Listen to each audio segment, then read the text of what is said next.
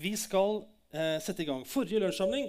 Eh, den talen ligger for øvrig ute på podkasten vår, for vi har en podkast. Så du kan søke på iTunes eller på Spotify, og så søk Håndets misjonskirke, og så får dere opp de tre siste kanskje, talene eh, der. Men eh, forrige gang så eh, fortalte jeg litt om hvordan forkynnelsen denne høsten kommer til å være. Um, og vi skal ha en serie som kommer til å gå over, hele, gjennom hele våren. Uh, så det er syv episoder, uh, og så er det sommeravslutning. Um, og liksom Poenget med denne serien, eller det som er i hvert fall mitt mål, det jeg håper at skal skje med oss, ikke med dere, men med, med oss, det er at vi skal få en dyp relasjon til Jesus, og at vi skal bli bedre utrustet til å følge ham. Det er liksom målet mitt. Så det er uh, ambisiøst. Ikke fordi vi er liksom så himla treige. vi må liksom ha en hel vår på å få tak i dette her. Men fordi at uh, dette her forhåpentligvis da, kommer til å ende opp med at vi gjør noen endringer i vårt liv. Altså, uh, hvis alt er som før når vi er ferdig med denne våren her, så, så, må jeg lese noen flere bøker om hvordan uh, forkynne godt. jeg har fått en av Reidar som ligger på to do-lista, eller to read-lista. Um, um, jeg tror at jo dypere relasjon vi får til Jesus, jo bedre kjent vi blir med han, jo mer vi forstår av hvem han er, jo mer vi opplever sammen med han, jo mer vi måte, ser hvor rike liksom, bildet av Jesus blir, jo enklere blir det å være en helhjertet etterfølger av Jesus. Jeg tror at det er vanskelig å være en helhjerta etterfølger av Jesus hvis ikke man klarer å se noe av hvem han er. Jesus, og Vi kommer til å se på det i den teksten som Gro Hilde leste i stad. Men Jesus sier jo at, altså, ber oss om å legge ned våre liv for han. Alt er det han liksom ber om. Det er ikke småtterier. Og det er utrolig vanskelig, tror jeg, hvis man ser på Jesus som en hyggelig fyr som sa noen fine ting for 2000 år siden. Man liksom gi hele livet til det? Jesus er så veldig, veldig mye mer. Og det er det denne serien her kommer til å grave litt i. Hvem var egentlig denne mannen, og hva er det egentlig han gjorde? Og hvorfor er det så stort? Og måten Vi skal gjøre det på, er at vi skal gå gjennom en rekke bibeltekster der vi følger Jesus og Peter først på vei til Jerusalem og påske. Så liksom, eh, vår, Vi har jo gudstjenester eller annenhver søndag, så vår påskesøndag det er palmesøndag. Så vi tar på en måte hele påsken på palmesøndag. Så der, eh, der sier vi velkommen til Jerusalem, og så korsfester han på, si, på, på, slutten av gudstjenesten. Og så tar vi oppstandelsen eh, to uker senere. ja, så vi, vi må være litt sånn fleksible når vi gjør det sånn som vi gjør det. Um, men vi skal følge Jesus og, Peter, Jesus og disiplene på vei til Jerusalem. Vi kommer til å se på Hvordan er det de forholder seg til hverandre. Det er en del spenning mellom de, altså mellom disiplene og mellom Jesus. i den tiden her. Og så kommer vi til å følge spesielt disiplene fram til eh, pinse, som blir liksom det neste høydepunktet. Påske og pinse, to store høydepunkt. Og så er det som avslutning. Så skal vi sende menigheten ut til sommerferie. Og så ses vi igjen til høsten. Så det er liksom eh, planen for denne våren. Jeg gleder meg veldig. Eh, veldig spent. Eh, og litt nervøs. Så det, det, betyr at det er bra. Yes, litt lang innledning. Sånn er det av og til. Um, for dere som hører på podkast, så er teksten som Gro Hille leste i stad, den, den, er fra Matteus kapittel 16, vers 13-28. Det er et ganske langt sånn, eh, tekststykke, men jeg tror vi har godt av å lese litt sånn sammenhengende tekst. ikke bare liksom plukke litt vers her og der. Så jeg vil anbefale dere når dere kommer hjem etterpå, spander liksom to og et halvt minutt av din tid på å lese den teksten en eller to ganger til for dere sjøl. Eh, vers 16 Eh, kapittel 16 i Matteus, vers 13-28. Vi skal gå gjennom teksten nå, og så skal vi avslutte med å se litt på hva i all verden har dette å fortelle oss nå. Hvordan kan dette fordype vår relasjon til Jesus, og hvordan kan dette utruste oss til etterfølgelse, etterfølgelse av Han? Um, Jesus og disiplene de har nå reist uh, rundt i det som er uh, dagens uh, Israel og Palestina. De har reist rundt der i tre år sammen. De kjenner hverandre ganske godt, vil vi tro, selv om vi ut ifra noen av samtalene vi skal se på nå, skulle man tro at disiplene ikke ante hvem Jesus var. Men de har vært sammen hver dag sannsynligvis um, i, i, tre år. Um, de har undervist, Jesus har undervist mest, disiplene har også vært med på det. De har hjulpet mennesker i nød, eh, det har skjedd helbredelse, mirakler. De har gitt mat til mange mennesker. altså Det har vært liksom praktisk, praktisk hjelp. Um, de har vært sammen med mennesker som ingen var sammen med. Vi har vært sammen med mennesker som ingen skulle være sammen med, eller ingen burde være sammen med. Uh, mennesker som var smitts... Altså ikke vannkopper, men, men spedalskhet. Um, kanskje det er liksom 2020-oversettelsen. De hang med de som hadde vannkopper. Um, ja, det var, det var flåste. Unnskyld å klippe det ut av denne podkasten. Altså. Det var for noe dritt. um, og I løpet av disse tre årene her så har Jesus har blitt utfordret. Det har ikke vært en noen lett uh, reise. Um, disse tre årene her. Han har blitt utfordret mange ganger. Har blitt stilt til veggs av mennesker som er lovkyndige. altså det er Dyktige, godt utdannede mennesker som på å si, i dag hadde vi sagt kunne sin bibel, men altså kunne sitt Gammeltestamentet. Dette er mennesker som har peiling, um, som virkelig utfordrer Jesus.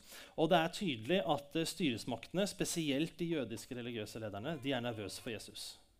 De er ikke veldig happy at han går rundt og sier de tingene han sier, gjør de tingene han gjør, og at han får antallet etterfølgere som han får. Um, så kommer de da til denne byen som heter Cesarea Filippi. Og den ligger helt uh, nordøst i, uh, i, det, i, dagens Israel. Eller det ligger i et litt sånn omstridt område som heter Golanhøydene. Og hvis dere følger litt med på han her, uh, godeste Donald Trump, så skapte han litt rabalder rundt disse Golanhøydene tidligere i høst. For han om han anerkjente det som israelsk territorium, eller på en måte eh, var liksom Ja, jeg kan kanskje tenke meg å gjøre det. Det tilhører egentlig Syria, og så er det Israel som har okkupert det. Så, ja, det er litt sånn omstridt område i dag. Men helt toppen der der ligger altså Cesarea Filippi. Det er bare ruiner nå. Det ligger et gammelt tempel der. Um, og teksten vår begynner med at de kommer fram dit. De kommer til denne byen. Uh, og der har de tre liksom, ganske korte samtaler, altså Jesus og disiplene. Um, og dette er et av de lengre strekkene i evangeliene der Jesus ikke forholder seg til noen andre mennesker enn disiplene. Her er det ikke store folkemengder, det er ikke folk som er syke eller fattige. Eller altså, det er bare Jesus og disiplene. Så en ganske sånn intim, personlig setting. Liksom. Bare oss, Jesus og de tolv. Um, og I løpet av teksten så peker Jesus på påsken i Jerusalem som liksom endestasjonen for dette denne vandringen de har vært på. dette prosjektet de har vært på.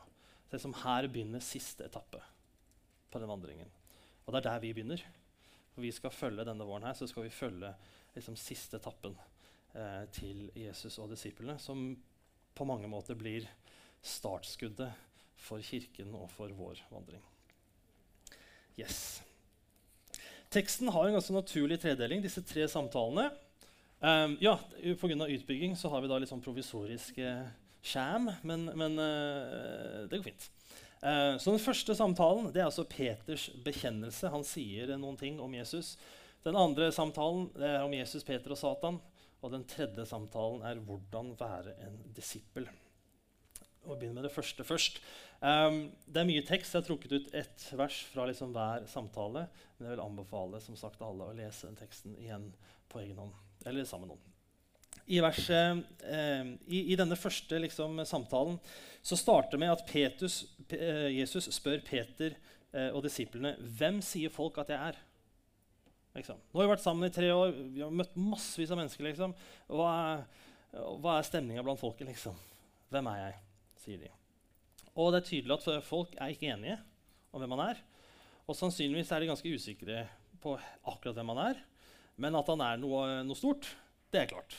For De nevner Johannes døperen, de nevner eh, profeten Elias, som var liksom en av de største profetene i Gammeltestamentet. Han var liksom kanskje nummer to bak Moses. Så han liksom var veldig veldig, veldig høyt aktet av blant jødene.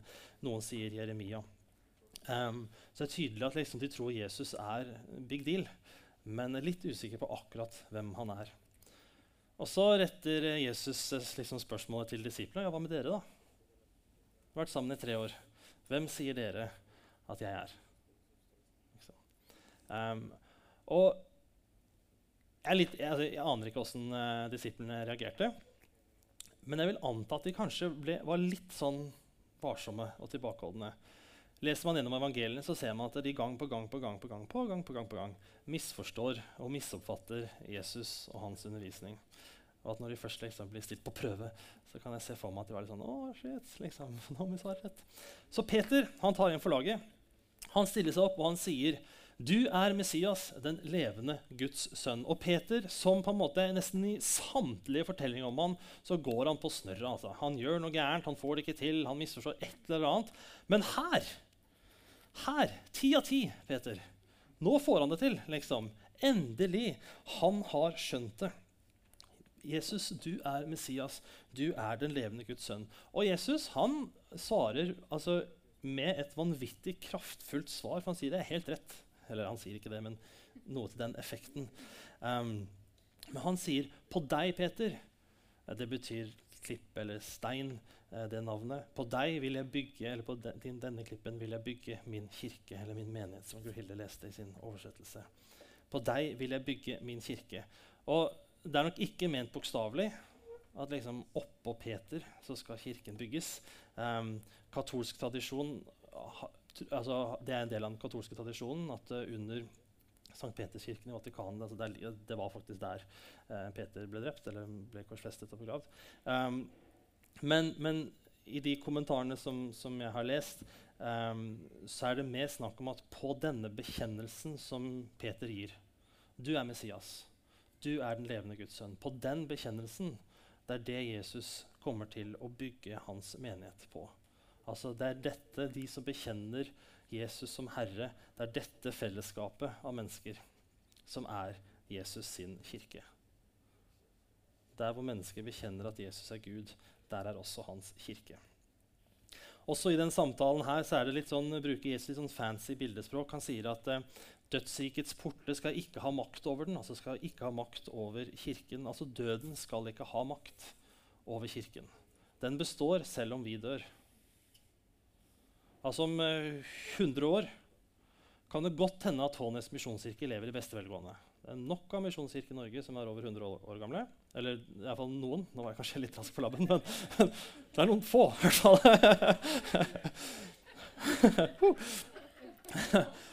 og alle vi kommer til å dø innen da. Men kirken består, og ikke bare liksom Hånes misjonskirke, men den verdensvide kirken. Og ingen av de som var med fra begynnelsen av, lever fremdeles. Spoiler, liksom. Eh, kirken består selv om vi dør. Og så står det også at eh, så sier Jesus til Peter at du skal få port, himmelportenes nøkler, eller nøkler til himmelporten. Eller, ja. um, og dette er igjen ikke fysiske nøkler, som man liksom skulle låse opp uh, portene til himmelen. Ja, nå kikka Reidar opp. og var sånn, Hæ, er det ikke det? Nei, jeg tror ikke det er det. da ble jeg litt usikker. Um, Sannsynligvis så er det ikke snakk om fysiske nøkler. Ja, liten fotnote der. Um, men, men, på denne tiden her så var det altså da fariseerne som var de jødiske religiøse lederne. Det var på en måte de som var forvaltere av den jødiske tro. Og de var veldig opptatt av loven som jødene hadde. altså alle disse reglene om hva man skulle gjøre og ikke skulle gjøre. Uh, og måten de opererte på, det var å stenge folk ute og slippe noen inn. Altså De var litt sånn vokterne på et vis. Og Det resulterte i at det var veldig mange som ikke klarte å leve opp til disse lovene og reglene. Ingen, egentlig. Og de stengte fariseerne ute. Nei, du er ikke god nok. Sant? Eh, en av de mer kjente historiene om Jesus er når eh, det er noen som tar med en kvinne som har blitt grepet i ekteskapsbrudd. Altså hun har vært utro, eller i blitt anklagt for å være utro. Og disse fariseerne vil drepe henne utenfor. Du nådde ikke opp. Ikke du bomma på standarden. Utenfor. Og når Jesus sier til Peter at han skal få nøklene, eller han og disiplene, de som bekjenner troen på Jesus, skal få nøklene til himmelen, så er det for at denne kirken som jeg skal bygge, den skal være en tilgivende kirke. Og den skal være en åpen kirke. Den skal være en inkluderende kirke. Den skal være en kirke hvor portene er åpne. Så det er en helt nydelig Kirken skal ikke stenges igjen, den skal åpnes opp. Og så er det denne bekjennelsen som Jesus bygger kirken sin på. Alle som bekjenner dette, er Guds folk. Det betyr at det er vi er en del av det. Hånes frikirke, Hånes kirke, våre eh, ortodokse venner ute på Håneskrysset, er alle en del av det, både da og nå. Yes. Det var den første samtalen, Peters bekjennelse.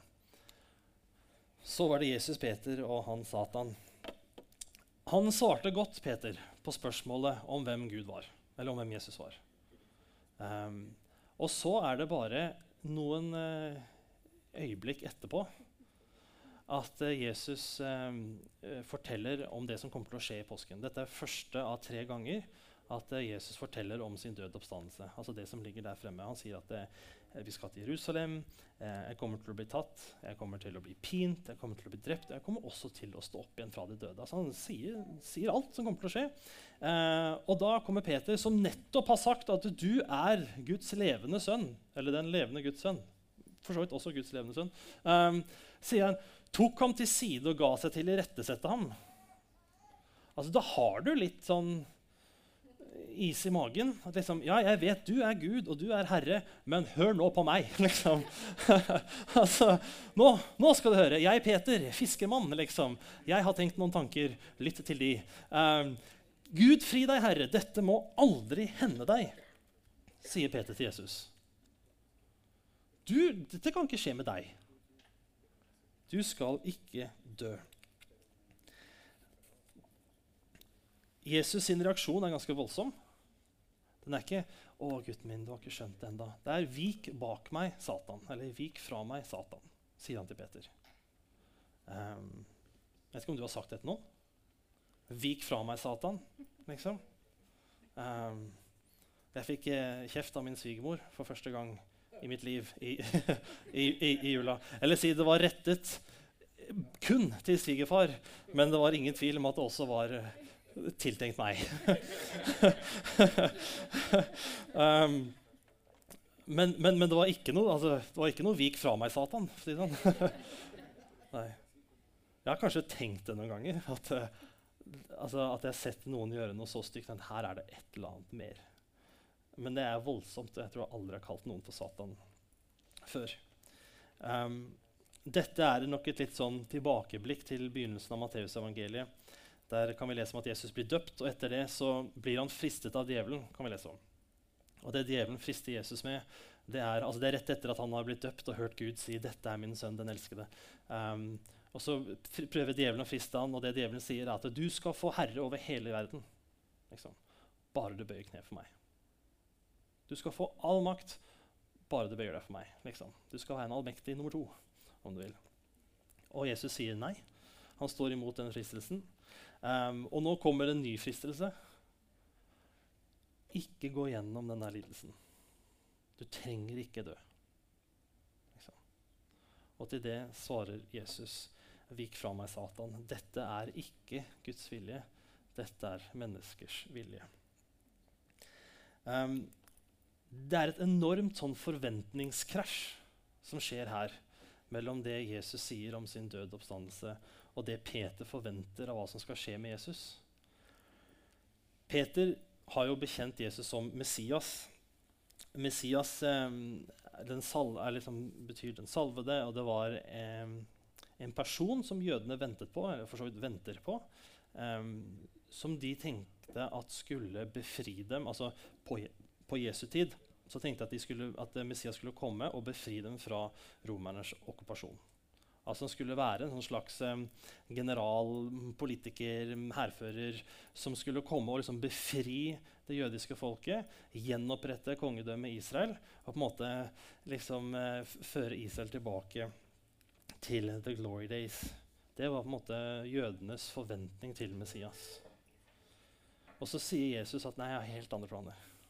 Ja, jeg er Messias, men det er noe helt annet som venter meg. Jeg skal bli arrestert og pint og latterliggjort og drept. Og her er det en kjempetydelig spenning mellom det som er Guds vilje, og det som er menneskets, eller Peters, vilje. Og Peter, på et vis, så ber han altså, La min vilje skje. Det er det Peter sier. La det bli som jeg vil, som jeg ønsker. Og Jesus sier, nei, la, det, la, la Guds vilje skje, la din vilje skje. La det bli som han vil. Og jeg tror at vi er, ligner veldig på Peter. Ofte og innimellom. At vi eller at vi i hvert fall kan ha litt og kanskje med mye av Peter i oss. At vi ofte ber 'la min vilje skje'. Og da tenker jeg ikke bare konkret i bønnene våre. Jeg tror absolutt det skjer der òg. Jeg har bedt nok av bønner. Det har vært mye mer opptatt av at Gud skal innfri mine ønsker, enn at jeg på noen som helst skal følge hans. Liksom. Gjør meg frisk og velsign liksom, Gjør sånn og sånn og sånn. Og gjør dette til et godt møte, og la disse planene liksom komme igjennom. Og liksom, må alle sammen høre på meg. og liksom sånt. Eh, bedt mange av de bønnene der. Men det er ikke bare liksom, i bønnene, men det er også i liksom, livene våre, i valgene vi tar, i verdiene vi har, at det ofte først og fremst er meg og mine ønsker, mine håp, mine forventninger, det jeg vil, vi søker å jobbe mot. Og det leder oss inn i den siste samtalen, der Jesus sier noe om hvordan det er å være en disippel. Deretter sa Jesus til disiplene.: Om noen vil følge etter meg, må han fornekte seg selv og ta sitt kors opp og følge meg. Igjen, dette er ikke bokstavelig, selv om det ble virkelig for, for, noen av hans etterfølgere har blitt det, at um, de faktisk har tatt opp sitt kors og blitt korsfestet, så er det ikke en sånn bokstavelig oppfordring til at vi samtlige går ut og finner vår bjelke og liksom eh, går ned i marken, så setter de opp. Men det handler om å fornekte seg selv. Um, og jeg jobba litt med dette her, sånn, okay, hva vil det si å fornekte seg selv egentlig? Og jeg merker at jeg, jeg har så lyst å få det altså kunne måte, både si ja, jeg fornekter meg selv, og jeg får det som jeg vil. altså, um, og det får jeg ikke til. Men å fornekte seg selv det er å ha en annen herre enn seg selv. Noen andre som er øverste autoritet. En annen som er førsteprioritet. Og det er, gjelder på en måte i livsvalg, de store valgene vi tar. Det gjelder også i sånn helt hverdagslige ting. hverdagsvalg. Det gjelder, det gjelder, hvordan vi møter mennesker. Gjelder også hvordan vi behandler kloden vår. Selvfornektelse i kristen forstand eller liksom i kristen kontekst er ikke destruktivt. Det er ikke selvdestruerende. Altså det er ikke selvutslettende. At jeg skal fornekte meg selv, betyr ikke at hvis jeg, hvis jeg får det til fullt og helt, så er, liksom, så er ikke Alex mer så er det bare en annen robot som gjør sånn som Gud vil. Men å fornekte meg selv, det er å ha Jesus som herre. Og det betyr å ha en herre som sier 'Jeg har skapt deg', og 'jeg kjenner deg', og 'jeg elsker deg', og 'jeg vil at du skal være deg'. Hør på meg. Det samfunnet vi lever i nå, så er det litt sånn en trend, tror jeg, at, um, at vi får beskjed om at liksom, ikke lytt til alle de der ytre stemmene. Liksom. Bortsett fra den stemmen som sier det. Men ikke, liksom, ikke, hør på reklamen, og ikke hør på andre folk, og ikke hør på familien din, og ikke hør på skolen. Liksom. Men bare liksom, vær den du vil være. Vær sånn som er godt for deg. Um, vær det som føles rett for deg. Liksom. Og det er å sette seg selv øverst. Jeg er herre. Jeg definerer. Å være en disippel, det er å akkurat samme, ikke høre på alle de andre stemmene, men det er å heller ikke først og fremst lytte til sin egen stemme. Men det er å lytte til Guds stemme. Og jeg tror at ved å gjøre det, så er det da vi virkelig måte finner hvem vi er. Eller oppdager hvem det er vi er. For Gud som taler sannhet, han forteller det til oss. Jeg leser et sitat som jeg har lyst til å dele. og Der står det at Jesus er verdt enhver pris en disippel må betale for å følge ham. Jesus er verdt enhver pris en disippel må betale for å følge ham. Og Det er nydelig, for det sier noe stort om Jesus. At uansett hva han måtte betale, om det er livet, så er han verdt det. Og Samtidig så er det noe utrolig ubehagelig. Fordi at det å være en disippel kan faktisk koste så mye. Um, det, ikke, det, er, altså, det å være en disippel det er ikke alltid å følge strømmen, men noen ganger så er det også å stå imot. I innledning så sa jeg at denne taleserien at har, at vi har liksom to mål her. Og det ene er liksom dyp relasjon til Jesus, og det andre er å utruste oss til etterfølgelse av ham. Vi skal ta det siste først. Opp, yes.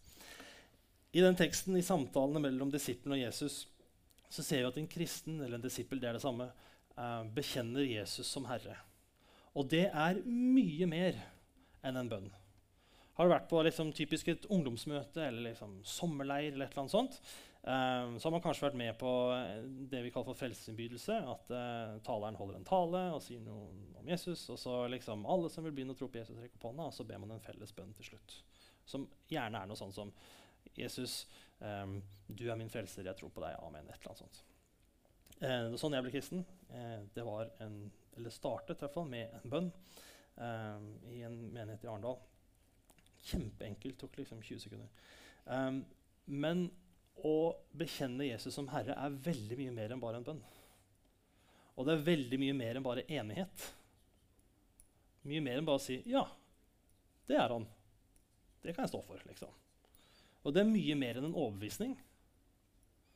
At det er liksom, Ja, jeg tror det faktisk. liksom. Jeg er overbevist om at han er det. Men det er et helt liv. Og jeg, altså jeg merker at Det er en sånn korrigering som jeg trenger hele tiden. Altså, for jeg, jeg, har veldig lett for å tenke liksom, eller skille litt mellom liksom, livet og kristenlivet. Er du med? At, at, jeg har lett for å se på det som to liksom, med overlapp, men at det er to ulike størrelser. Men å være en kristen og være en disippel er å bekjenne Jesus som Herre, og det er hele livet. Det er hver dag å be 'La din vilje skje, ikke min'. Og bare sånn, Dette er liksom bibelskole, Guds vilje-tanken. og det er liksom, når, vi gikk på bibels, når jeg gikk på bibelskolen her, og vi som lærte om Guds vilje, så, så ble alle helt sånn frika ut, for vi var livredde for ikke å gjøre Guds vilje. Så da var det liksom sånn, når vi sto på benken skulle smøre liksom, eller sto på benken skulle smøre niste, så var det sånn OK, Herre, liksom, er det leverpostei eller er det syltetøy? Liksom.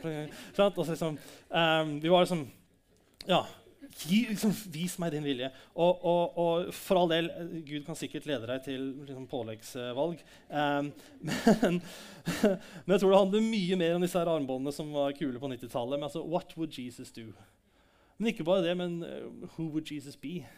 Og what would Jesus say? Altså, i, he, altså hver eneste dag altså, La din vilje skje, ikke min. La først og fremst din vilje skje, ikke min. Og hvis man skal ha Jesus som herre, så må man altså bli kjent med ham. Hvis man skal ha Jesus som herre, så må man bli kjent med ham. Man må ha en relasjon til ham. Og da kommer vi til det neste. Og det er at det, denne teksten eh, sier ikke bare at Jesus hadde et klart mål for sitt virke her på jorden. Altså Han skulle dø, og han skulle stå opp igjen. Og det er liksom det. Hele kristentroen hviler på det. Og Paulus, hvis jeg oversetter litt eh, fritt, sier noe sånt som at hvis ikke Jesus står opp fra de døde, så kan vi bare pakke sammen saken og gå. Altså, hvis ikke han står opp fra de døde, så har vi ingenting å holde på med dette kirkegreiene. Det er bare waste of time. Altså hele, hele troen vår, hele kristendommen, hviler på at Jesus døde og sto opp igjen. Og det er veldig klart for Jesus. Samtidig så viser den teksten at han alltid går først når vi utfordres til selvfornektelse, som er voldsomt, så er det først etter at han har gitt alt for oss. Når vi utfordres til å ha Jesus som herre, så er det først etter at han har vist seg å være verdig den posisjonen. Og dette er det fantastiske med evangeliet om Jesus. er at Alt vi kristne bes om å gjøre eller å si eller være og leve som, så er det aldri for å liksom oppnå eller fortjene noe. Men det er alltid som et gjensvar på det Jesus allerede har gjort for oss.